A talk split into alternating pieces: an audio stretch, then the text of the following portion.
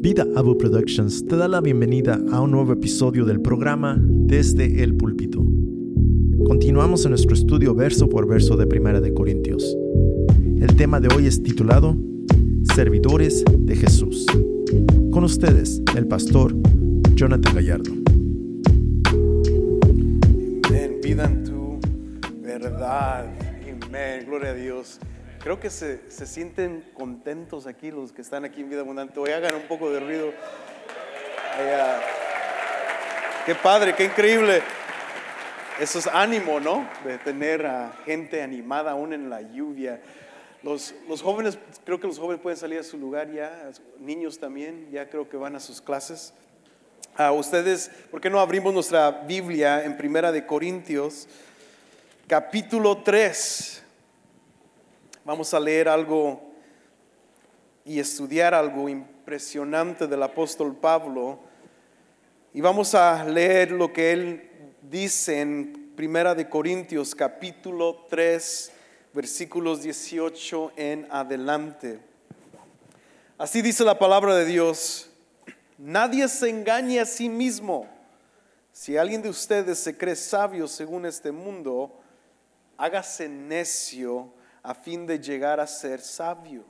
Porque la sabiduría de este mundo es necedad ante Dios, pues escrito está, Él es el que prende a los sabios en su propia astucia.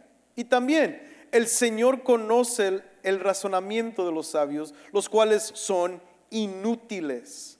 Así que nadie se jacte en los hombres, porque todo es de ustedes, ya sea Pablo o Apolos o Cefas o el mundo o la vida o la muerte o lo presente o lo porvenir. Todo es suyo y ustedes de Cristo y Cristo de Dios. Capítulo 4. Que todo hombre nos considere de, este, de esta manera como servidores de Cristo y administradores de los misterios de Dios. Ahora bien, lo que se requiere además de, de ser administradores es que cada uno se haya hallado fiel. En cuanto a mí, es de poca importancia que yo sea juzgado por ustedes o por cualquier tribunal humano. De hecho, ni aun yo me juzgo a mí mismo, porque no estoy consciente de nada en contra mía. Pero no por eso estoy sin culpa, pues el que me juzga es el Señor. Por tanto, no juzguen antes de tiempo, sino esperen hasta que el Señor venga el cual sacará a la luz las cosas ocultas de las tinieblas y también pondrá de manifiesto los designios de los corazones. Entonces cada uno recibirá de parte de Dios la alabanza que le corresponda. Amén. Esa es la palabra de Dios y hemos notado estas últimas semanas la tónica del apóstol Pablo como pastor. No es simplemente un teólogo escribiendo cartas por escribir cartas, no es simplemente otro teólogo más escribiendo una disertación, algo importante, sino es un pastor escribiendo a una congregación que necesita ser exhortada en varias áreas. Por eso la tónica del apóstol Pablo, los, últimas, los últimos capítulos, no han sido fácil. De hecho, la semana pasada alguien me preguntó al final del sermón, oye hermano, ¿quién te hizo enojar? Uh, o sea, no ha sido fácil y aún se escucha hasta cierto punto repetitivo. Y es así porque no porque los pastores no, no sabemos qué más decir, sino que estamos repitiendo lo que el apóstol Pablo está repitiendo, enfatizando en la iglesia de Corinto. Estas exhortaciones no son ligeras y le corresponden a un pastor delante de una iglesia. Sé que muchos pastores les gusta simplemente tener a todos contentos, decir que todo está bien, echémosle ganas, que padre, todo risa, pura fiesta, ya viene la Navidad, hay que, ¿sabes qué? Vamos a cerrar la iglesia para la Navidad, para celebrar Navidad en familia y todo ese rollo, ¿no? Y yo sé que muchos pastores para complacer a la gente, para que la gente diga, ah, por eso es mi pastor. I love that guy. Qué buena onda es con nosotros. No, no me, no me regaña por no ofrendar. No me regaña por no ir a la iglesia. No me regaña por, por no servir. No, no, no. También le corresponde a los pastores exhortar. Y eso es difícil. porque a la gente no le gusta. Y la gente a veces se ofende y por eso se va. Pero el apóstol Pablo en sí no, no es que no le importa lo que dice la gente, sino que él le importa lo que dice Dios de él. Y por eso él tiene que decir lo que se tiene que decir. Y por eso esta tónica es muy difícil el día de hoy también. Mientras escuchamos esto, se va a escuchar repetitivo porque Pablo está enfatizando ciertos aspectos negativos en la iglesia de Corinto. Y aquí el énfasis, eh, fíjate en primer, la primera frase del versículo 18. Nadie se engaña a sí mismo. O sea, lo que vamos a aprender del apóstol Pablo a la iglesia de Corinto es lo siguiente, son tres cosas muy importantes que vamos a aprender del apóstol Pablo acerca de la iglesia de Corintio. En primer lugar, les enseña que como ellos piensan de sí mismo, no deben de caer bajo decepción propia. O sea que no se deben de engañar. Hay una manera correcta de evaluarse y una manera incorrecta. Eso lo vamos a ver en los primeros versículos, desde el 18 hasta el 23. Y luego, después de entender cómo uno se debe de evaluar, Pablo le va a decir a la iglesia cómo evaluar a sus líderes, a sus pastores. Hay una manera correcta de evaluar a sus pastores porque van de mano en mano.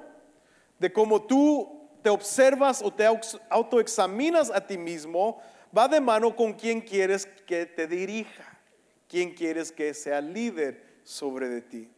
Y al final de todo, la última parte que vamos a estudiar es el versículo 3 al 5 del capítulo 4, cuando al final de todo de observarte a ti mismo, de observar a, evaluar a tus líderes, uno va a llegar a la conclusión que todo esto viene de una examinación de nuestro corazón, en, de quién queremos recibir la alabanza, de quién queremos recibir la aprobación. Esa va a ser la pregunta que Pablo va a aludir mientras está enseñando a los corintios que hay una manera correcta de evaluarse a sí mismo, evaluar a sus líderes y buscar el aprobio de Dios y no de la gente. Así es que vamos a empezar en el versículo 18 al 20, en esta sección que vamos a dividir en dos, del 18 al 20 y el 21 al 23, con la decepción falsa de uno mismo. No te engañes, dice el apóstol Pablo en el versículo 18 o sea que le está diciendo a la iglesia en Corintios, no piensen que son mejor de lo que verdaderamente son. Y otra vez, esto corresponde porque aunque no hemos estudiado toda la carta de Corintio, vamos a llegar a esos momentos en la carta donde vamos a ver cómo los corintios se pensaban de ellos mismos como iglesia. Y lo hemos repetido. Esta iglesia tenía los dones esta iglesia hablaba en lenguas. Esta iglesia profetizaba. Esta iglesia eh, hablaba los secretos de Dios. Esta iglesia tenía todos los dones carismáticos en abundancia y aún así estaban mal. Aún como ellos eh, participaban en la cena del Señor, estaba mal. Por eso Pablo los va a tener que corregir en eso. Lo que Pablo está diciendo es que iglesia en Corinto no crean que porque en la, parte posterior demuestran tener todo en excelencia o demuestran que son buenos cristianos, no se engañen si se están pudriendo por dentro, si están mal internamente. Imagínate en este caso al apóstol Pablo de escribir esta carta sabiendo que los corintios están teniendo iglesia como la están teniendo mal todos los domingos. O sea que hay una falsa adoración sucediendo en la iglesia en Corintios cada domingo. No se engañen, dice el apóstol Pablo. No se engañen. ¿Por qué están engañados? Bueno, en primer lugar, porque tienen sabiduría, supuestamente. Son sabios. ¿Qué dice el versículo 18? Si alguien de ustedes se cree sabio, hay sabiduría supuestamente en la iglesia de Corintio, una sabiduría que le pertenece, lo que el apóstol Pablo dice, a este mundo. Esa sabiduría que le pertenece a este mundo es necedad delante de las cosas de Dios. O sea, la razón por cual se creen que están bien es que han asimilado la sabiduría de este mundo. Y la sabiduría de este mundo ve los aspectos superficiales como verdaderos medidores de cómo está la vida de uno. ¿Qué, qué dicen todos? O sea, pónganse a pensar, aún en el tiempo presente, Aquel que tiene el mejor carro, el que tiene la mejor casa, el que vive en los mejores suburbios de Chicago, en, las mejores partes, aquel que va a las mejores universidades, aquel que tiene todos sus hijos en Harvard y MIT, esas personas la tienen hecha. Porque a la superficie, a, la vista nomás, eso se ve como cosa que uno, todos nosotros, deseamos supuestamente. Y pensamos, wow, eso es increíble yo quisiera tener su vida. Y la sabiduría del mundo de este siglo, como dice Pablo, nos enseña exactamente eso, cosa que los corintios sufrían constantemente. De hecho, va, vamos a, a estudiar cómo Pablo los va a criticar inmediatamente con comparaciones que ellos se hacen otra vez mencionando a Apolos y Cefas eh, eh, esto va a ser la plaga de los corintios, de que quieren tener lo mejor para aparentar ser más de lo que verdaderamente son. Pablo dice, no se engañen ustedes mismos. Esta sabiduría del mundo los tiene a ustedes trastornados. Por eso Pablo enfatiza que la palabra de Dios es claro en esto Fíjate lo que describe, lo vamos a leer después, pero fíjate otra vez el versículo 21. Perdón, versículo 19, porque la sabiduría de este mundo es necedad ante Dios, pues escrito está. Él es el que prende a los sabios en su propia astucia. Versículo 20, el Señor conoce el razonamiento de los sabios, los cuales son inútiles. En los dos casos, Pablo está apelando a la escritura, a la palabra de Dios, cosa que este mundo considera como basura en muchos casos. Ponte a pensar en la iglesia en Corinto, con toda su filosofía, de hecho cómo se rieron de Pablo en Atenas porque no entendían lo que estaba diciendo, la filosofía no acepta la palabra de Dios y su apelación a la sabiduría es la palabra de Dios. Cosa que probablemente los corintios no estaban acostumbrados a hacer. Entonces están mal y se están engañando a sí mismos porque confían en su sabiduría. ¿Y cuál es el remedio para Pablo? Increíble lo que dice el apóstol Pablo. Fíjense el versículo 18. Si alguien de ustedes se cree sabio según a este mundo, ¿qué es el remedio? Hágase necio a fin de llegar a ser sabio. En inglés me gusta como, lo traducen, become a fool. Hágase necio. Y uno dice, what? Todo mi esfuerzo en este mundo es para no ser necio. Bueno, si has estado con nosotros estudiando Primera de Corintios, entendemos la necedad en el aspecto bíblico. La razón por cual Pablo dice hacerse necio es porque el mundo ha rechazado la cruz, porque para el mundo la cruz y el mensaje de la cruz es necedad. Entonces todos aquellos que aceptan la cruz son necios.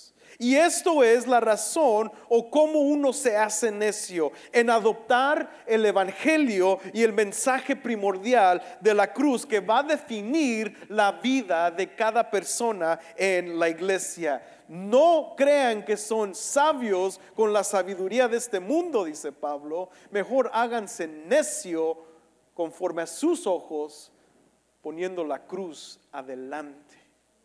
El mundo rechaza la cruz es necedad para el mundo, Por eso aquellos que adoptan la cruz también son necios conforme a los ojos del mundo. Pero cada persona, en este caso, la exhortación va profunda. No solamente que, que, no se engañen, pero que es un peligro de la decepción o de la aceptación personal de cada uno cuando se evalúan falsamente. Este es un ataque interno. Esto viene primero por cómo te evalúas. ¿Qué es lo que piensas de ti? El apóstol Pablo les está demostrando esto profundamente porque va a decir, bueno, en primer lugar se consideran sabios. That's what you think about yourself. Eso es lo que piensas de ti. Y ahora después va a estar comparando cómo ellos se comparan con los mejores maestros de las iglesias. O sea que simplemente para ellos es tener alogio externo con nada interno. Hay una cosa profunda que debemos de arreglar en nuestra sociedad hoy día y aún en la iglesia, así como lo que dice Pablo, de tener una percepción correcta de quiénes somos verdaderamente. Cuando no lo conocemos, entonces no sabemos al Dios santo que estamos adorando, porque nuestra evaluación de nosotros mismos está muy elevada. I think I'm good. Creo que soy bueno, creo que la tengo hecha, creo que he hecho lo suficiente para recibirme los aplausos de la gente, creo que, que estoy bien, o sea, yo merezco estar aquí. Pablo dice, tengan cuidado, porque primero el ataque es interno de cómo tú piensas de ti y luego va a venir por lo que piensan los demás, cuando alimentan al ego. Oh, qué terrible cuando te alimentan el ego. Los corintios, mientras leemos esto, va en el versículo 19, otra vez, porque la sabiduría de este mundo es necedad ante Dios. Eso es lo que Dios piensa de la sabiduría de este mundo. Es necedad. Y luego, en comparación con los demás líderes de la iglesia, esa sabiduría los lleva a, ser grandes conforme a los ojos de los demás. Ahora, vayan al versículo 21 y 23. El resultado de esta sabiduría falsa en comparación a lo que dicen las escrituras se demuestra en cómo consideran a los hombres o a sus líderes versículo 21. Así que nadie se jacte los hombres. Vean, ven, ven el dilema. El dilema en los corintios es que su sabiduría los, les han dado a ellos la luz verde para jactarse en los hombres, en sus líderes.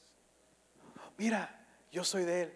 Mira, yo soy de él. Mira, a, Cefas, mira a, Apolos, mira, mira, mira. Eh, esa es la sabiduría que el apóstol Pablo está diciendo, es, es necedad. Es foolish. Eh, ¿A poco esto es lo que quieren ustedes? ¿Y, cuántas veces lo hemos repetido ya? Pablo lo ha repetido ya como cuatro, es la, creo que la cuarta vez que Pablo repite. Y ahorita vamos a ver otra vez la misma lista de los nombres desde el capítulo 1, otra vez en el capítulo 3. O sea que esto es algo que ha estado sucediendo en la vida de la iglesia de Corintios y creen que estaban bien. Pero Pablo utiliza una frase filosófica en contra de los mismos filósofos estoicos. Los estoicos decían, todo le pertenece a los hombres sabios. La filosofía estoica hablaba de mucho de la autosuficiencia humana. Y ellos tenían esa frase, todo le pertenece a los hombres sabios. Y Pablo dice, no, no, no, no, todo les pertenece a ustedes porque son de Cristo, no porque son sabios, sino porque son de Cristo. Esa sabiduría que los dirigió a jactarse en los hombres estaba dividiendo y destruyendo la comunidad. de los corintios. Por eso la exhortación viene tan fuerte. En jactarse con los demás, estaban segregándose del cuerpo de Cristo. Nosotros nos vamos para acá, ustedes se van para allá y los pobres se quedan allá, para no mezclarnos, para que no hay que influirnos, que no se me influya lo, lo del pobre, que no se me influya lo del rico, que no sé, quiero, queremos estar segregados y así vivir en paz.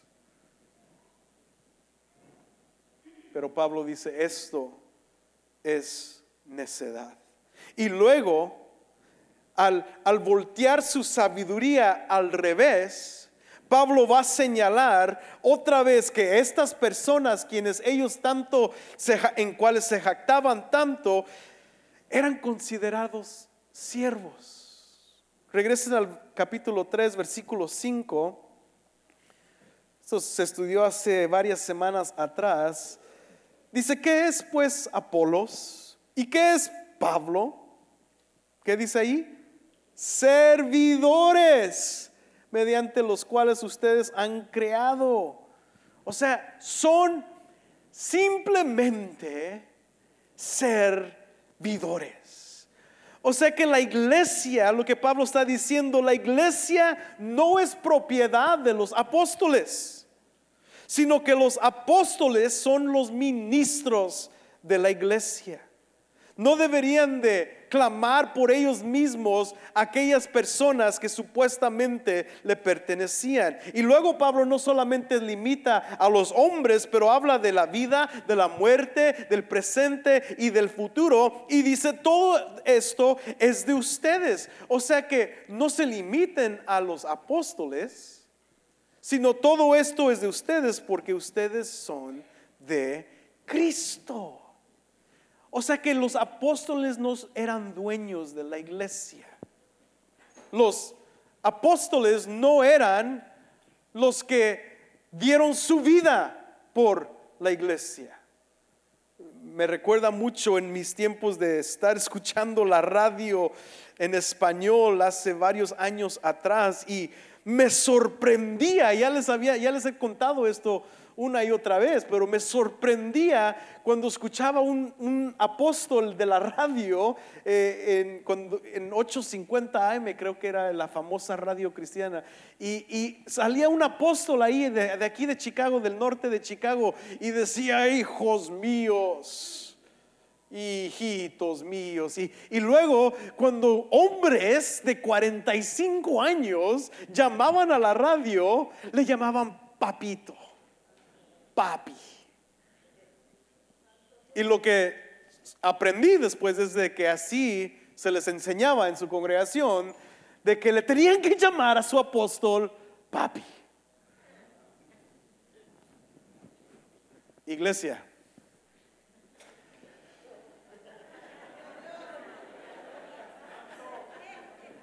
Mejor me quedo callado. Pero otra vez, la sabiduría de este mundo. ¿Jactarse en un hombre? Are you crazy? Y luego llamarle papi. No, hermano. Pero eso es lo que Pablo dice. Nosotros somos siervos ustedes. No, no, no, ustedes no me pertenecen a mí. Yo no soy su papi. Yo no soy papi de nadie más que a mis seis squinkles y a mi esposa. Pero yo no soy el papá de nadie de ustedes. Entiendo lo que Pablo después va a decir de padre espiritual, pero no demanda obediencia a que me llames tu autoridad como padre. Tienes un solo padre. Es tu Padre Celestial. Y eso, hermano,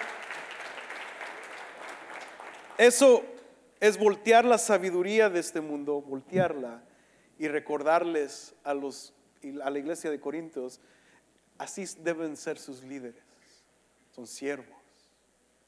Y es aquí donde se va a hacer claro lo que Pablo va a desear de cada líder de la iglesia.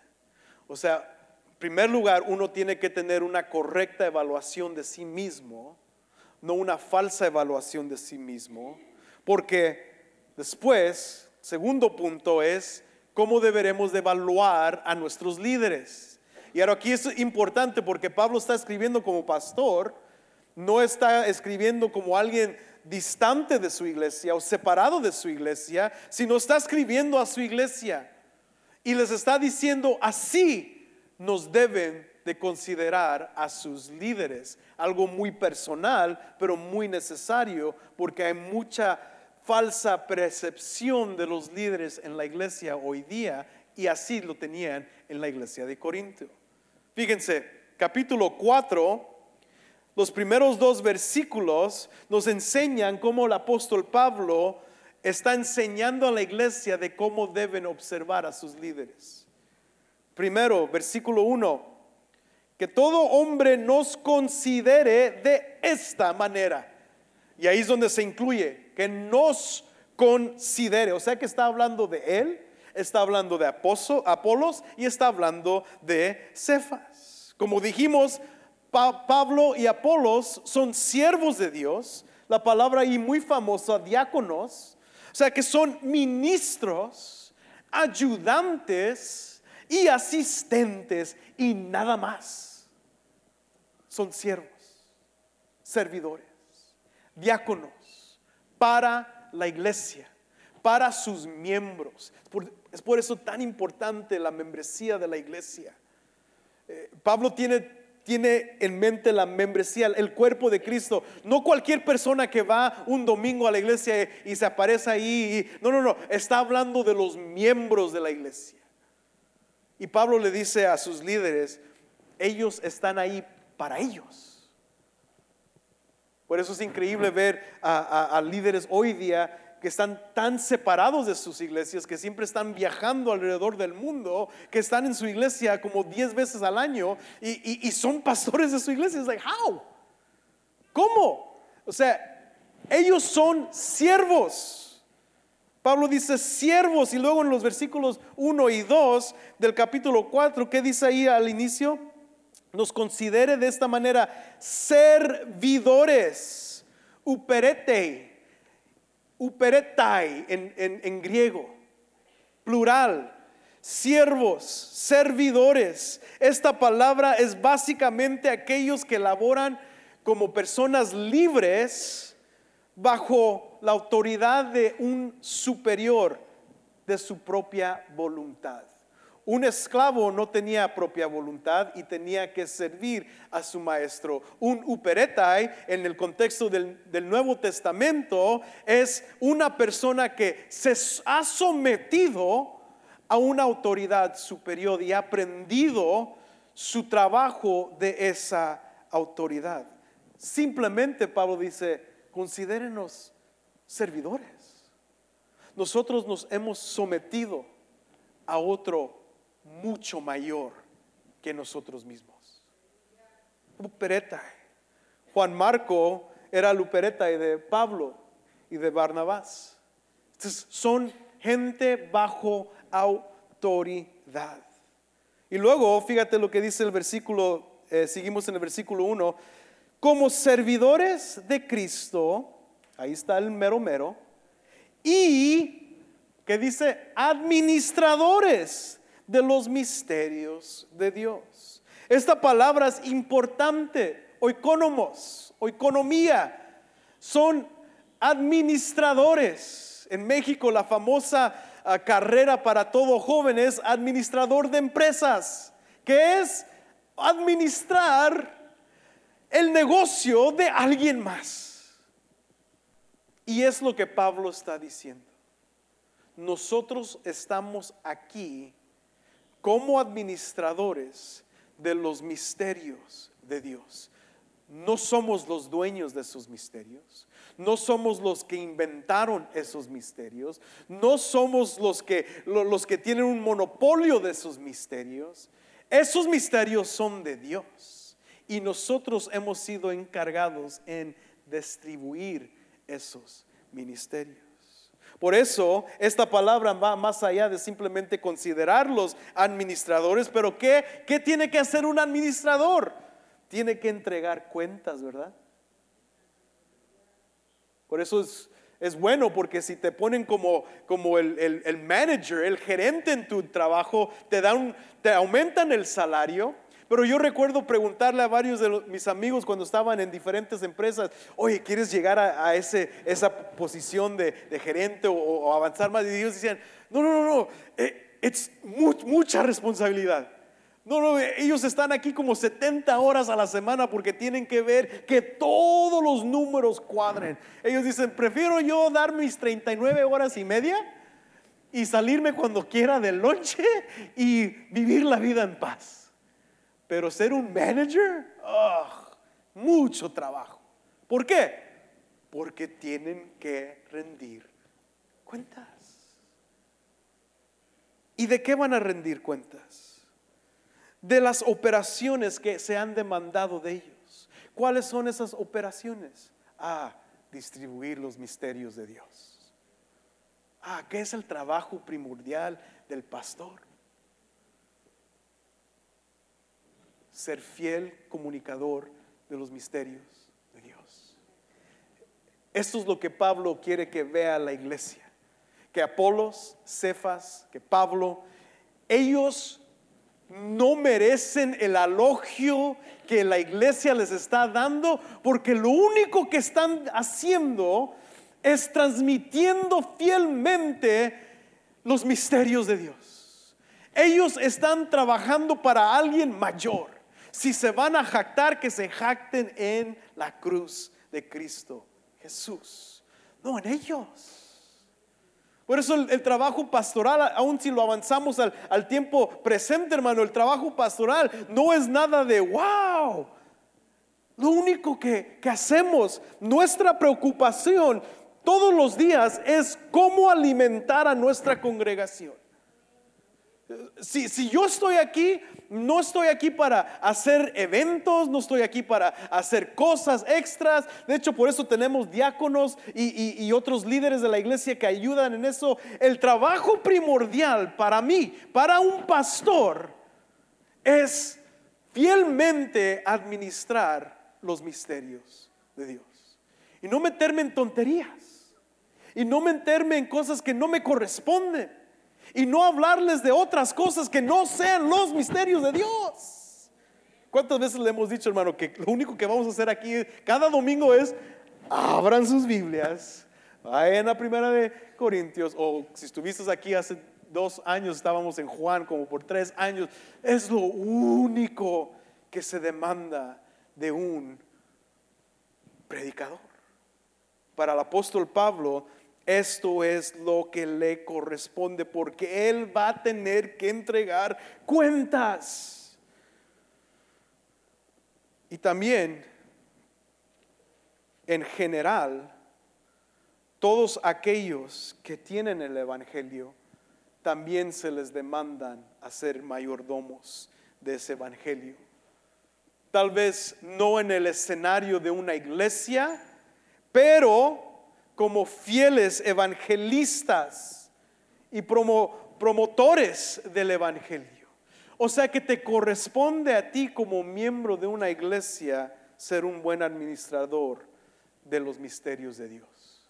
Te toca evangelizar, brother. Yo sé que no te gusta, sé que es un dilema siempre en la iglesia, sé que eso es a veces muy vergonzoso, pero te toca. Te toca transmitir el Evangelio te toca predicar el Evangelio con una persona, con dos. Tal vez no vas a estar acá arriba predicándole a, 200, 300, 400 personas, pero te toca predicarle a una todos los días.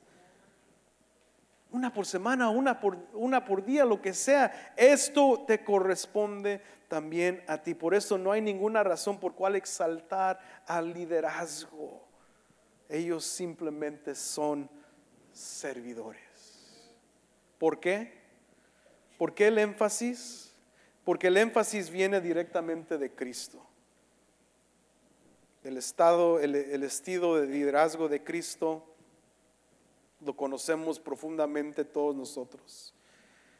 El que quiere ser grande entre ustedes, que sea siervo. Cristo dice, Cristo dice, el que se exalta a sí mismo va a ser humillado, pero el que se humilla será exaltado. Que dice Cristo, si alguien quiere ser primero, ¿qué? Tiene que ser un siervo de todos. El que quiere ser grande entre ustedes, tiene que ser siervo. El que quiere ser primero, tengan cuidado porque será el último. Esto es lo que se requiere. Y, si Cristo va a ser nuestro modelo de liderazgo y si la iglesia de Corintios va a poder ver un líder y va a decir, ¿cómo puedo calificar un buen líder? ¿Sabes cuáles van a ser los requerimientos? Bueno, en, base al liderazgo de Cristo, este aspecto de servitud es un punto, o sea, la vista del pastor en entender que es un siervo eso es lo que se tiene que primero asimilar. Eh, recuerdo ver un documental recientemente donde los pastores los sacaban por detrás del escenario después de que predicaban para que nadie los tocara. O sea, predicaban y en cuanto decía amén, se iba y, se escondía para que nadie lo tocara y así se iba al próximo evento y al próximo y eran celebrities, celebridades. Yo a veces estoy aquí enfrente quitándome el micrófono y nadie me pela. Ok, es cool. Pero ahí estoy, hermano, no me escondo. Si alguien quiere argumentar o pelear conmigo, ahí estoy. ni guardaespaldas tengo. Ahí está Ismael nomás guachándome por si alguien se pone broncudo. Pero, o sea, nosotros mismos tenemos que evaluarnos de esa manera, no solamente que ustedes nos evalúen de esa manera. Qué padre, ¿verdad? Ay, son siervos y nosotros pensar que somos mayores. No, nosotros mismos servir y entender que somos siervos. Y la otra medida de un buen líder llega en estas hermosas palabras del versículo 2. Ahora bien, los que requiere además de los administradores es que cada uno se ha hallado fiel. ¿Quieres medir un buen líder? Mide su fidelidad a Dios. Su fidelidad a las cosas de Dios. Dios busca fidelidad no en qué tan bueno pueden hablar, no en su palabrería, no en su sabiduría, no en su éxito numerológico, como hoy día vemos, wow, mira cuántas personas van a su iglesia, mira cuántas personas lo siguen en las redes sociales, mira nomás, wow, eso, ese sí es un pastor, yo quisiera ir a esa iglesia números, éxito, sabiduría, palabrería, eh, retórica. Nada de eso evalúa a Dios. Lo que evalúa a Dios es fidelidad. Bien hecho, bueno y fiel siervo mío, dice Jesús. nuestro éxito, hermano, como líder, y, el éxito también de ustedes, su meta primordial en esta vida no es llegar a tener lo máximo posible en nuestra vida, no es llegar a los niveles más altos de nuestra sociedad, ya sea económicamente, ya sea de popularidad. Ah, nuestro mayor éxito y logro de lo que hemos hecho en nuestra vida va a ser poder escuchar de Jesús, bien hecho siervo mío. I know you. Yo te conozco. Eso va a ser para nosotros nuestro mayor logro.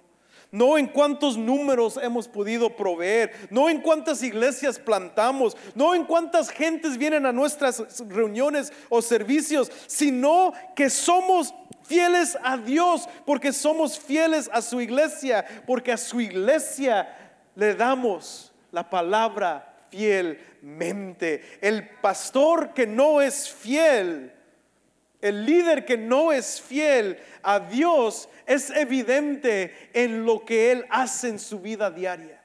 Y por eso las iglesias sufren. Y por eso en Corintios no sabían qué hacer. Porque sus líderes, aunque eran buenos, estaban a, veces recibiendo estos elogios. Y las iglesias los estaban poniendo en esos lugares altos. Pero sus líderes necesitaban entender que son siervos. Pero cuando no lo entienden, y Pablo y Cefas y Apolos sí lo tenían claro, que lo único que ellos tenían que hacer era transmitir fielmente el mensaje de Dios.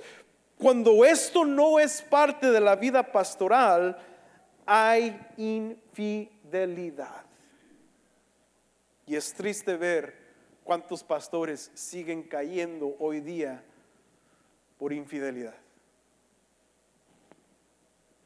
Tienen grandes púlpitos, grandes números de iglesias, muchos seguidores en las redes sociales, tienen aún sabiduría conforme a este mundo. Son increíblemente líderes, son buenos habladores, son sabios conforme a este mundo. Yo recuerdo ver uno de los pastores que yo seguía mucho de joven y, lo miraba y iba a sus conferencias. Y, una vez me, tocó verlo sentado en la plataforma con, uh, con, el secretario de defensa de los Estados Unidos, Colin Powell. Y yo dije, ¿what? Y luego lo vi otro, otro, en otra conferencia sentado con el expresidente Bill Clinton. Y dije, oh, yo como pastor, ¿cuándo en mis últimos sueños voy a estar sentado con un presidente? Y luego en otra conferencia lo vi sentado con un, con un CEO de la empresa HP, de Starbucks y, de Disney, de Pixar. Y yo dije, no, wow, qué increíble. Hasta el mundo lo, lo elogia como un gran líder entre ellos mismos. Pero aunque el mundo lo vio con gran ojos de elogio, Dios lo vio infiel y cayó cayó en inmoralidad sexual, le fue infiel a su esposa varias veces y se fue de la iglesia avergonzado. Y su iglesia ahorita está tratando de recoger las, las piezas que se dejaron destrozadas ahí. Falsa doctrina durante su tiempo que estaba prevaliendo en su iglesia. Hay un servicio que se daba especialmente para los homosexuales todo eso era parte de infidelidad.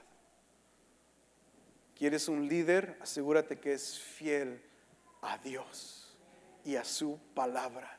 Y que predique su palabra aunque sea popular o no. Porque él ha entendido que es un simple servidor.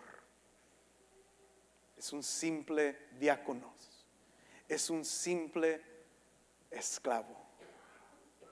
Por eso Pablo se pone a la defensa en el versículos, los últimos versículos 3 al 5. Pablo se pone a la defensa no para porque tiene miedo, sino se evalúa a él mismo en el sentido delante de los ojos de la iglesia que ya lo estaban criticando. Recuerda lo que dice segunda de Corintios que mucha gente en Corintios lo, lo miraban a Pablo como ah, no se viste bien, escribe mejor que habla, me gusta más Apolos, Pablo se ve muy pobre, no lo querían. Eh, no les importaba lo que decía, simplemente les importaba cómo se miraba. Pablo dice en el versículo 3, en cuanto a mí, es de poca importancia que yo sea juzgado por ustedes o por cualquier tribunal humano. De hecho, ni aún yo me juzgo a mí mismo, porque no soy consciente de nada en contra mía, pero no por eso estoy sin culpa, pues el que me juzga es el Señor. Por tanto, no me juzguen antes de tiempo, sino esperen hasta que el Señor venga, el cual sacará a luz las cosas ocultas en las tinieblas y también pondrá de manifiesto los designios de los corazones. Entonces uno recibirá de parte de Dios la alabanza que le correspondía. ¿De quién quieres alabanza, hermano? Esa es la tercera parte. ¿Quién, de quién quieres recibir alabanza? Y así le dice a la iglesia de los Corintios, ¿de quién quieren recibir la alabanza? Y el apóstol Pablo se pone en primer lugar, hey, no, no de manera jactanciosa o de superioridad, de que no les importa lo que dicen los demás. Más bien Pablo está diciendo, realmente lo que ustedes digan de mí, bueno o malo, doesn't matter. No importa. Ni lo que yo digo de mí mismo, Nada de eso importa, porque lo único que importa es aquel que conoce el corazón. Yeah, what he thinks matters, porque él conoce el corazón. Que alguien conociera tu corazón, brother. Imagínate que ahorita puedo llamarle a alguien, eh, pásale aquí arriba, vamos a abrir tu corazón. Ay, hermano. Ay, ¿poco piensas eso? No, no, Dios del corazón. ¿Y, qué, estábamos aprendiendo hace semanas atrás en el capítulo 3? La construcción de, la casa con, madera, con, cosas que no son oro. ¿Qué, van a, va a hacer ¿Qué va a hacer Dios con esa casa? La va, la va a calar, la va a probar. Y solo el oro se va a mantener puro. Por eso Pablo dice, hey, aunque yo diga de mí, ah, yo soy el máximo, mira cuántas iglesias, cuántas misiones me ha aventado, mira nomás hasta dónde Dios me ha llevado, me ha llevado a Éfeso, me ha llevado a Atenas, me ha llevado a Jerusalén, hasta de una Antioquía, mira todos los lumbos donde yo he recorrido, wow, que mi, si hay un misionero aquí soy yo. Ah, Pablo dice, no importa ni lo que yo crea de mí, por eso ni me juzgo, dice Pablo. Dios de mi corazón. That's scary. Eso es espantoso. Dios conoce tu corazón.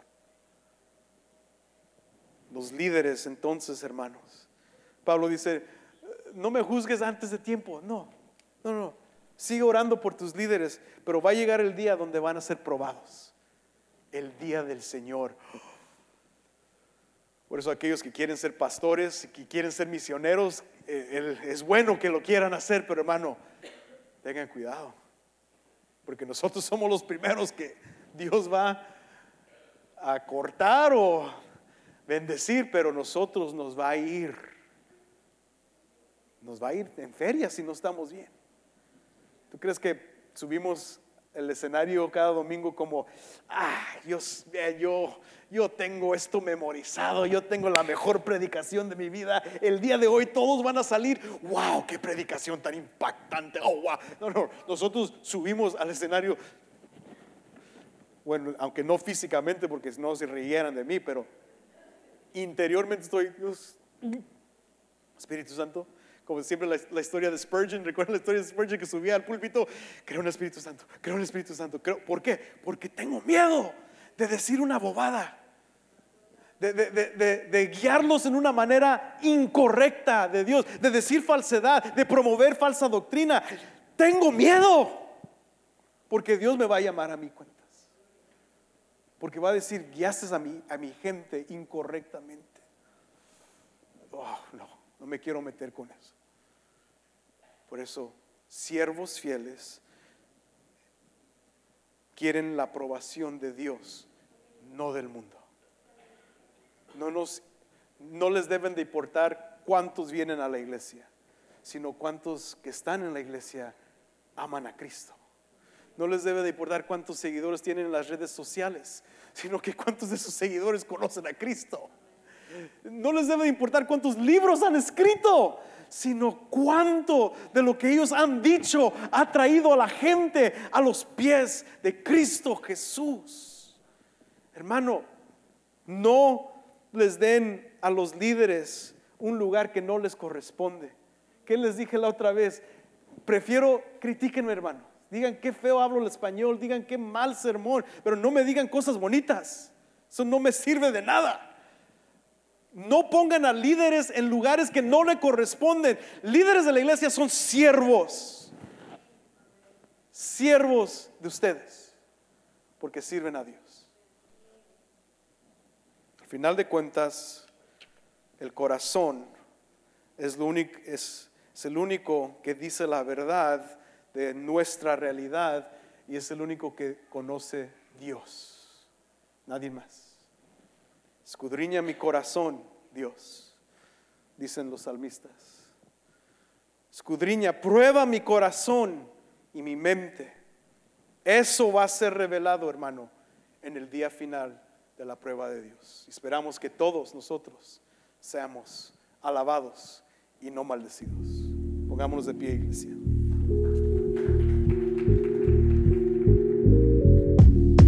Gracias por tu sintonía. Recuerda que este contenido está disponible en video en nuestro canal de YouTube Vida Abundante Cícero. Y para cualquier otro detalle, visita nuestra página web www.vidaabu.com. Esta ha sido una producción de Vida Abu Productions.